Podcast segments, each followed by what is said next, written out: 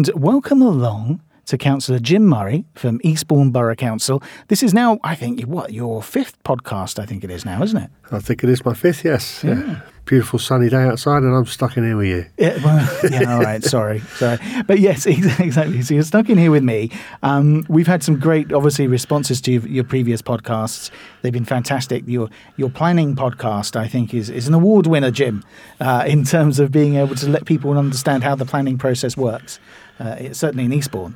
So that's been really good. But today we're going for something a bit different, aren't we? It's not so much looking at the nitty-gritty of local politics, but we're looking at how local politics is affected by a massive news, if you like, feature or something that really matters to the country. And that is... Brexit. Yes, I'm going to grasp the thistle and see if I can answer some questions on Brexit for you. Well, yeah, exactly. And without really, at this stage in June 2018, going over Brexit and explaining to everybody what it's all about is probably a bit pointless. I think we all kind of know. But just in case someone's listening in 15 years' time and they don't know, at the end of the day, the UK voted to leave the European Union. If you are listening back in 15 years from now, we may or may not have left the European Union. Who knows? But at the end of the day, right now, we are planning to leave the European Union. We have only a few months to go until we're supposed to leave. When is that supposed to be, Jim? March 29th, I think, is the leaving date. Of 2019. 2019, yeah. Right, and things are really moving ahead. So you wanted to sort of come in here, and Eastbourne's an interesting place to talk about this because, well, you tell me why you think it's interesting instead of me talking for the next half an hour. Well, Eastbourne's a brilliant town because it's very multicultural. We've got a huge amount of different people living here from all over the world. But we've also got a lot of people here who have either lost work or feel as though they've been not fairly treated by the European Union. So when the vote came around, we were one of the parts of the country that voted quite highly to leave. So I think 63% of the Eastbourne wanted to leave. Yes, which personally I was quite amazed at, to be honest, because I would have thought quite the opposite. Being a coastal town, with reasonably close links to the continent, but clearly not. Yes, I think it came as a shock to everybody, sort of how high that was. Yeah, which is interesting. And I mean, that we're not here to get into whether or not we're Remainers or Brexiteers or whatever it is. It's about really trying to understand why people voted in that way. And there's many reasons for it. Like you say, people feel that Europe hasn't done anything for them. As Monty Python said, what have the Romans done for us? Well, what has Europe done for them? Do you find that when you talk to people? I think that a lot of it is rumour and problems that aren't actually around, like the fabled straight banana that we had to have, which was forecast for us from Europe. That was never a reality. It was just one of these things that propped up from the papers, and I think one of the reasons why the country decided to leave Europe was because of the fantastic campaign that the Tories ran to sort of try and get us to leave, saying that about the £360 million a week that we could reinvest back into the NHS and all the other monies that we're spending that we don't need to, and we can reinvest back into our own country. Yes. That infamous 360 odd million or whatever it was, yes. Which wasn't actually that at all, apparently, so they say. I think that's on record, though, isn't it, that wasn't correct, and that was before the rebates and all that sort of thing, wasn't it? Yeah, £360 million was the gross amount. So once you count back in all of your money that you get back from Europe, it ended up being about £127 million. Well, it's quite a lot, though, isn't it? That's a big difference. So in other words, what happened was, just to be fair and to give the both sides of everything, is that would have been the figure that would have been paid out to Europe before rebates would have come back to the UK for various things. I don't know. I'm guessing here what to do with farming or to do with any other infrastructure projects that are being undertaken, I guess. Yeah. So the people who wanted to leave Europe were spreading those rumours. The people who wanted to stay in Europe were giving equally wild figures. So for every pound that we spent in Europe, you get £10 back in investment from Europe into the country. Wouldn't necessarily come into your pocket. Wouldn't necessarily go straight back into the coffers of the government. But £10 would actually go back into investment from various building companies and agriculture and everything throughout the country. Once again, that £10 for every £1 is probably quite high. It's probably closer to about £5. Yeah, and again, if you're looking at the statistics as you are there, I mean, you know, really, how much of that is directly attributable to being part of the European Union or not? Because of course, this is where things were very confused, wasn't it? Because being the UK and an English-speaking member of the European Union, it was very good in terms of American companies, for instance, to come here at one stage before the Irish obviously decided that they would adjust their taxation rates and let them come in instead of coming in here. Yes. But yes, all that sort of stuff really goes on.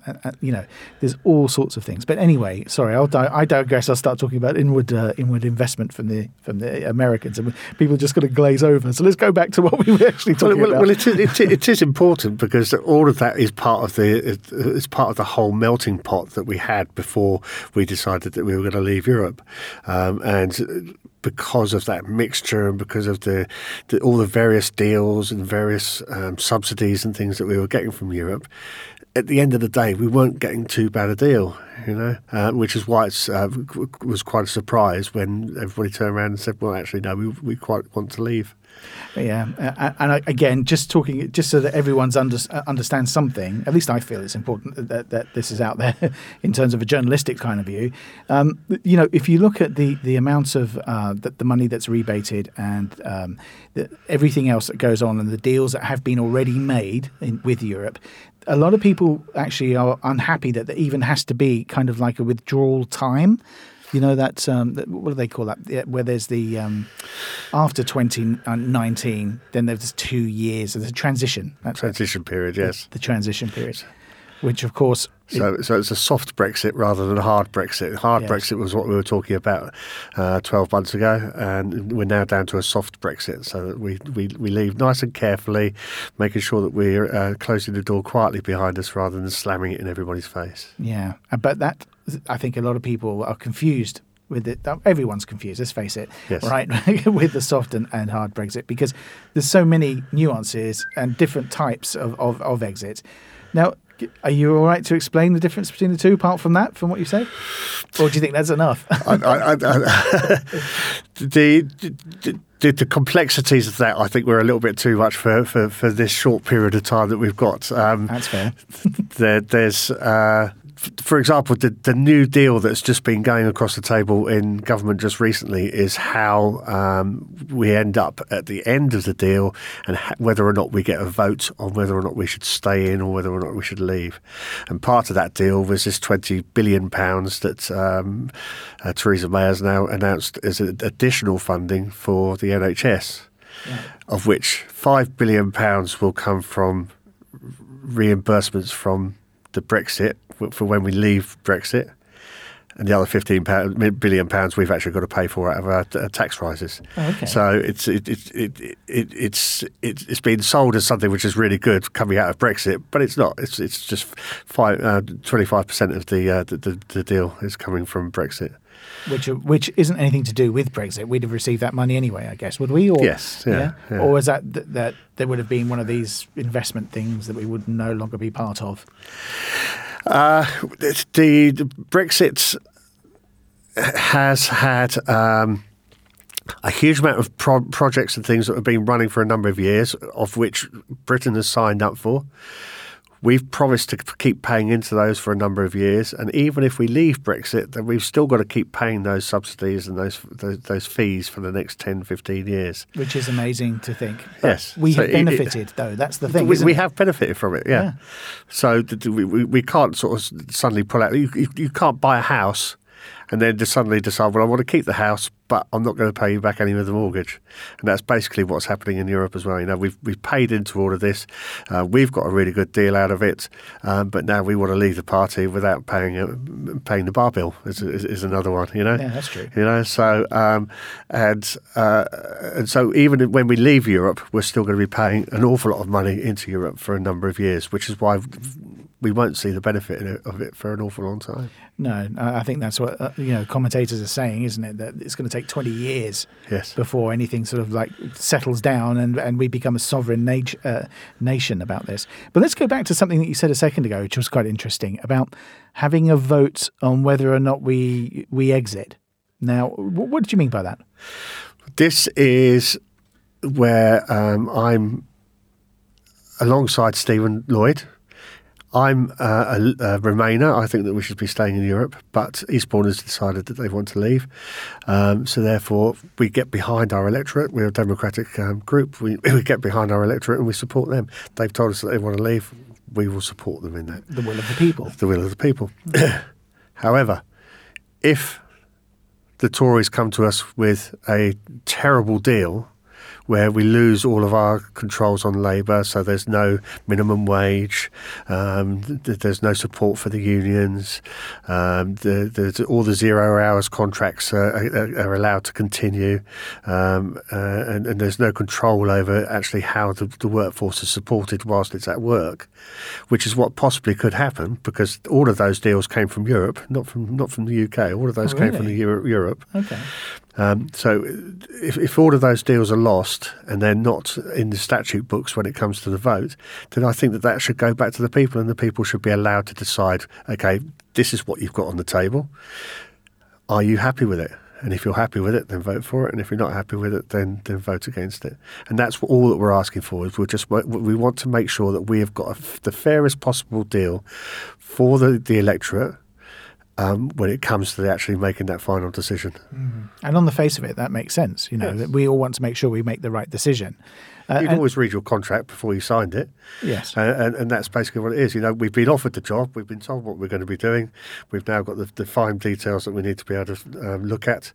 Once we've had a look at those, then you get to decide whether or not you want to sign the paperwork or not sign the paperwork. Yeah. Okay. Well, I think that that's a really good idea, and it makes sense, right? Because it does make sense, as you say. You know, you've done the deal. Now make sure that it's right just before you sign it. You know, you apply for a credit card, they send you through the terms and conditions, right? Okay, yes. Fine. So the thing is, though, I mean, for a lot of people, maybe they don't understand which parts they're going to be asked to say this happens, this new referendum on the decision. What do you think would be or should be asked of the electorate to agree to or disagree with, if you see what I'm saying? Because there's so much. You've got laws, you've got employment law. I mean, forget criminal law, employment law. You've got banking, you've got some economics. Well, what am I talking about? Loads of economics. What would we be voting for, do you think? What would be the best thing? How would it be easy to do? I mean, do you see what I mean? I work with a lot of companies, asking them for funding to help me out with charity work, with community work and things like that. And the first question is always from them is, what do I get out of it? You know, right. They're not being mean. They're not being selfish. And, you know, they want to invest some money into the local community. But they also need to know, okay, how do I get, what's the benefit to my company? Right. And I think we need to do that for the electorate as well. You know, there's a lot of unnecessary paperwork which we don't need to see, but at the end of the day there'll be a few fine detail points at the top of the list which we then put to the electorate. You know, employment rights, is the NHS going to survive, are we going to end up nationalising everything or not nationalising everything, and that sort of thing. Yeah. And those will be the sort of key points that we will then put to the electorate to decide on. The finer detail is always a nightmare. We've got an example of that with aerospace at the moment, where they want to move out of the UK, because if the UK leaves Europe, then they don't get as good a deal for selling their parts. Sure. Not because of any financial deals so much, but because of testing. If they're not in the European Union, the tests that they apply at the moment don't count.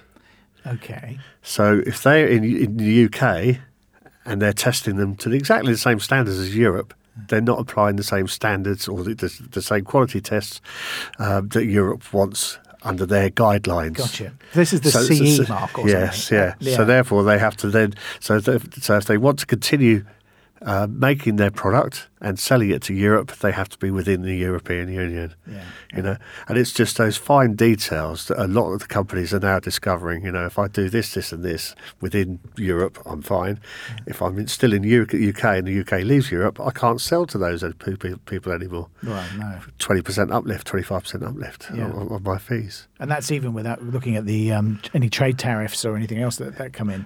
Yeah, before any of that happens. Yeah. Okay. Well, you see, this is why I asked, because it's interesting. You know, some people will say, "But hang on, what are we going to vote for?" And that is I think it's a fair point. But I think that a lot of the electorate as well probably don't give a rat's monkey about all this, do they? They just want to be straight out, and that's it. They don't care. Europe couldn't care less. See you later. Bye. They want a hard Brexit. Now, I've actually come across a few people like that who voted for, you know, to get out of Europe and voted for Brexit because they didn't like David Cameron.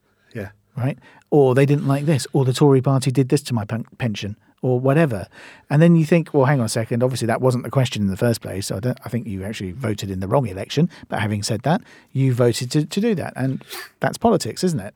And very much so. That is politics. You know, at a local level, we get affected by what happens nationally.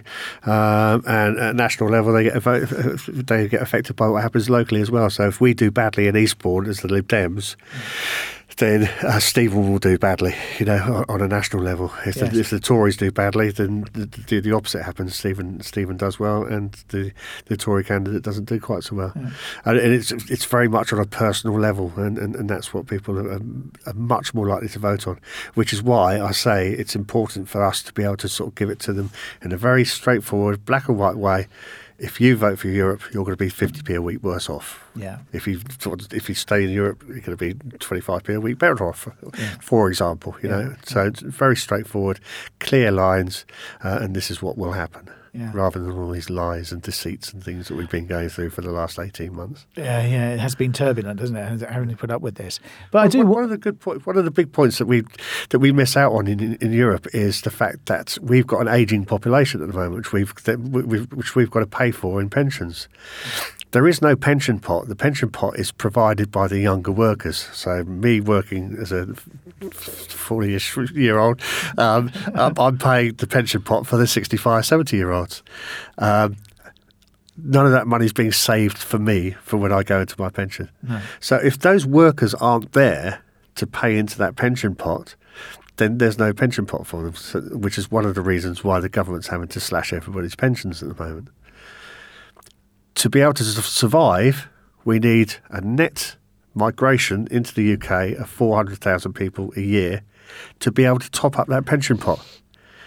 That's just crazy even to think. Okay, so explain that in really simple detail. In really simple detail, if we don't have the workforce in place to pay for the pensioners, we won't have enough money to be able to pay the pension pot. Without borrowing. Yeah. We haven't got the workforce in place. We won't have the workforce in place because we know what ages our people are as they're coming through.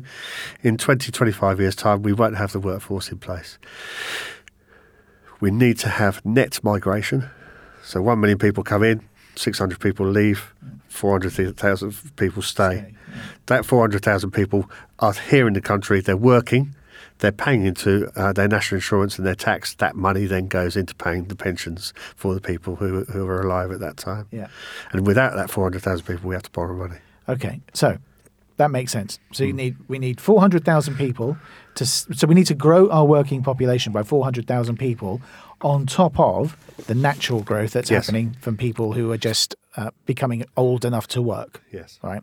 So they need to come on top of that.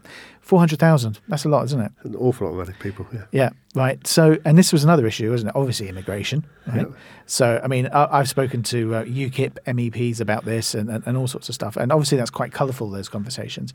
But what it seems to be is that, you know, it's unchecked immigration, and there was always the scaremongering about people coming in from Europe and taking jobs, and how the Eastern European states becoming European can just flow over here and take everyone's jobs.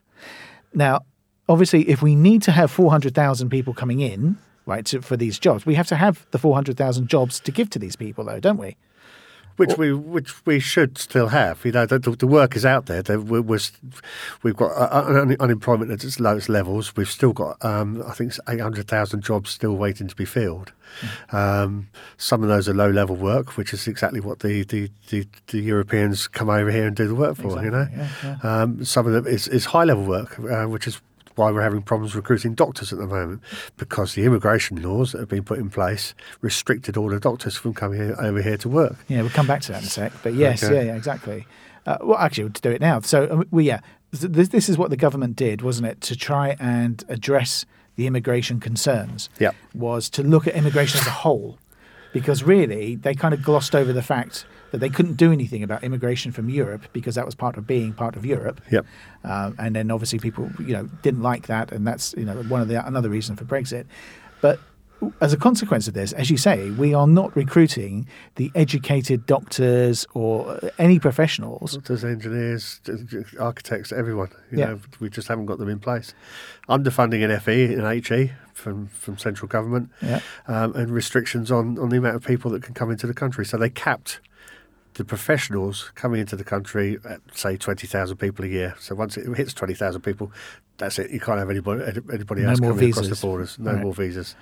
So then the doctors and the hospitals, I think it's 5,000 doctors they're short now, because they've just lost all of these people coming in. Right. We've obviously... It's not appear from nowhere. These 5,000 doctors are spread out all over the country, and some of them are retired, some of them are left, some of them have moved abroad because the pay deals are better over in Europe and in other countries. Yeah. So we get this cross-migration, both ways across the border. Yeah. And so Theresa May's had to back down on that one and open up the borders again for any professionals. Oh, she has. She's done that, yes. Okay. Yeah. Well, you see, it should have got it right in the first place. That would have made it a lot easier, wouldn't it? So this comes back to something that we kind of discussed a while ago in your planning podcast, right? Where people may not think that if there's a whole bunch of houses being built in Eastbourne, Eastbourne had to actually fight to get that, say, Red Row or Persimmon or whoever it was, to choose Eastbourne as somewhere to actually build these houses, because they could go anywhere. Yes. Right? And so you have to, as at the head of the planning committee, that's the correct title, you have to compete with Tunbridge Wells or Brighton or whatever else. And it's much the same for these professionals, if you think about it. Yes. Germany is also in the same position. France will be in the same. Every country will be in the same position of needing doctors or anybody else that's a skilled professional. Yeah. And so we're competing with those. And if someone's got to go and learn a foreign language, if they've got to start from next to nothing, they might as well learn German, right? If they're going to get the job, or French. The likelihood is that they'll know a bit of English, so they'd prefer to come here, I guess. But not if we're not part of Europe, because that's part of it again, isn't it? No, it's all about this cross-border pollination, shall I say? Once you've got into Europe, then you can get anywhere that you like within the borders. Oh, then you're talking about inward investment from Americans and stuff like that, as we mentioned earlier on. But okay, so as far as Eastbourne's concerned, then let's get back to that before we end up being Panorama or something. Yeah. But. At the end of the day, there's a whole bunch of people here who voted to get out of Europe for whatever reason. And obviously, it's great, fine. Yeah. And everyone's trying to make the best fist of that, basically, with the deals. But what is it that people, what would make people happy who did vote for Brexit? Do you think they all prefer, from your talking to people, do they just want a hard Brexit? They just want to go, see you later, bye, and walk away? And do they think that's right? I know you mentioned earlier it's not necessarily right, but do you think that they think it's right? They certainly think that it's the right thing to do is to have a hard Brexit. We've decided that we're going to leave. Let's get out of Brexit. Very complicated when it actually comes down to the nuts and bolts of how it actually happens. But I think once we explain that to people, let them make that decision. And then if they turn around to us and say, well, we don't want to vote, we're quite happy with whatever happens, then that's what we'll go with as well. Yeah. You know, we've always said that we all support the town, and we've always done that as well. You know, if you're working within a company and you've got half the team saying, well, we want to do it this way, and the other half of the team saying we want to do it the other way, and you have a vote on it, whoever wins that vote, that's the way that the company goes. Yeah. And everybody gets behind that vote and works with the company to pursue the end goal. And that's what we're doing within Eastbourne as well. Yeah. You've told us what you want. We will get behind you. We are going to get behind you and support you. But what we don't want to do is we don't want to end up giving you an awful deal where you end up worse off than where we are at the moment. Yeah, and do you know what? Actually, I think that's a really good point that you just made, because I think that a lot of people were probably a bit concerned that the whole Brexit wagon, if you like, it's trying to be derailed. And I think what they think is that some politicians are trying to actually reverse the, and have a second referendum on whether or not to leave Europe or not. No. But that's not what you're saying, is it? No, not at all. Everyone's decided that they're going to leave Europe. I think even Labour have got behind it now. The Lib Dems are the only ones that are saying that they want to leave. They want to stay. But in Eastbourne, you've told us you want to leave, so we will support you in that. I think that we should be staying in Europe, because we're going to end up with a better deal, even at this late stage. But let's work together. Let's find out what we can do and make sure that we get the best possible deal for everybody. Yeah, so it's about getting the best possible exit deal, or the divorce bill, or whatever it is that people call it, rather than thinking about not leaving Europe. Okay, so just make that point again. No one's actually saying that. No. I know that people did talk about that. They wanted to have a second referendum as to whether or not to leave Europe and all that sort of stuff, but that really would have gone against the democratic view, I think, in a lot of occasions. That moment's passed. Yeah, we're now in a different place, and we need to be moving forward with what we've got at the moment, the hand that we've been dealt at the moment. Yes, yeah, absolutely, and do the best job possible. Yeah. No, that's really good. So it's going to be interesting to see how Eastbourne's affected. Being close to Europe, we see a lot of, tourists coming over from Europe, obviously. Right now, during the summer, the coach loads of foreign language students and all that sort of thing coming over. That probably won't change, to be honest. Well, there'll just be a different sort of visa method for them to come in, if at all. But again, we're guessing, though. Putting my anti-Europe hat on, Britain is a very strong and powerful country. We've been a big leader within Europe. The reason why they want us to stay is because we've been so powerful and so helpful to them in a number of things that they've achieved.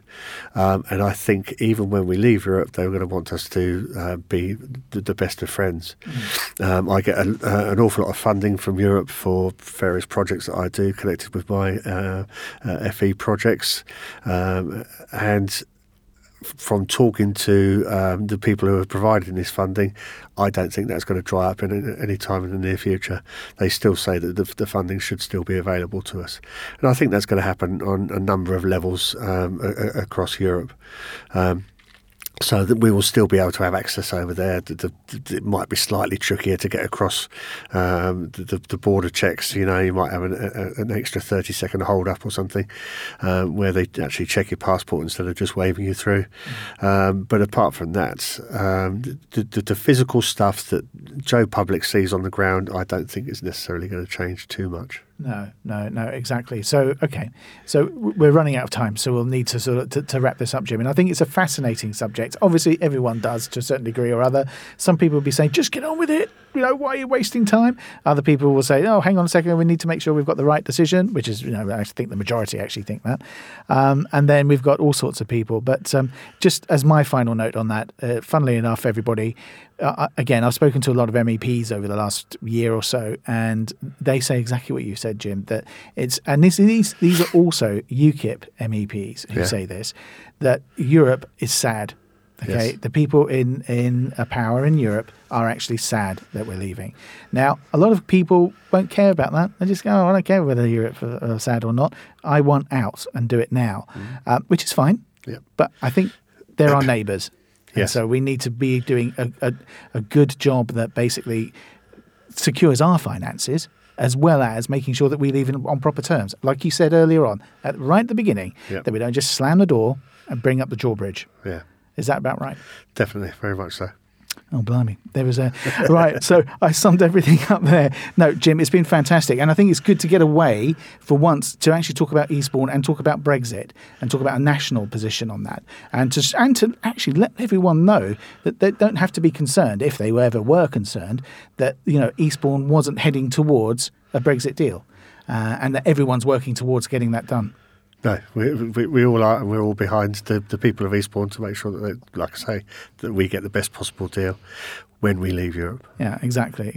So if you have any questions for Councillor Jim Murray for future episodes about, or you want to ask anything about Brexit, then do get in touch with us at the station. You can email me at chris@eastbourne.online and we'll get something together and have a chat and drag poor old Councillor Murray in again to talk about all this sort of stuff. And if you've got any other suggestions for podcasts for Councillor Murray to look at, we've looked at planning, we've looked at all sorts of things. But there's many things to come in terms of how local councillors help Eastbourne to be able to function, and also actually talk about the wards as well, which would be quite nice, wouldn't it?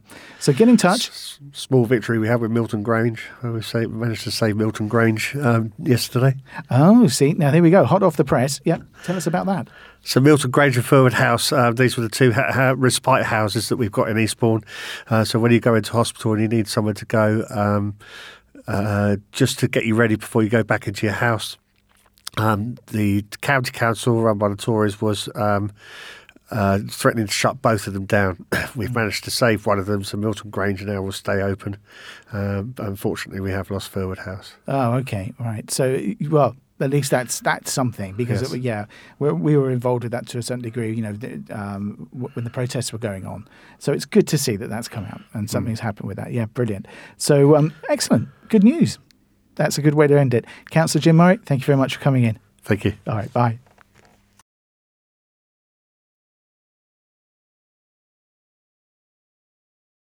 Hello, it is Ryan, and I was on a flight the other day playing one of my favorite social spin slot games on ChumbaCasino.com. I looked over at the person sitting next to me, and you know what they were doing? They were also playing Chumba Casino. Coincidence? I think not. Everybody's loving having fun with it. Chumba Casino is home to hundreds of casino-style games that you can play for free anytime, anywhere, even at 30,000 feet. So sign up now at ChumbaCasino.com to claim your free welcome bonus. That's ChumbaCasino.com and live the Chumba life. No purchase necessary. VGW. Void where prohibited by law. See terms and conditions. 18+.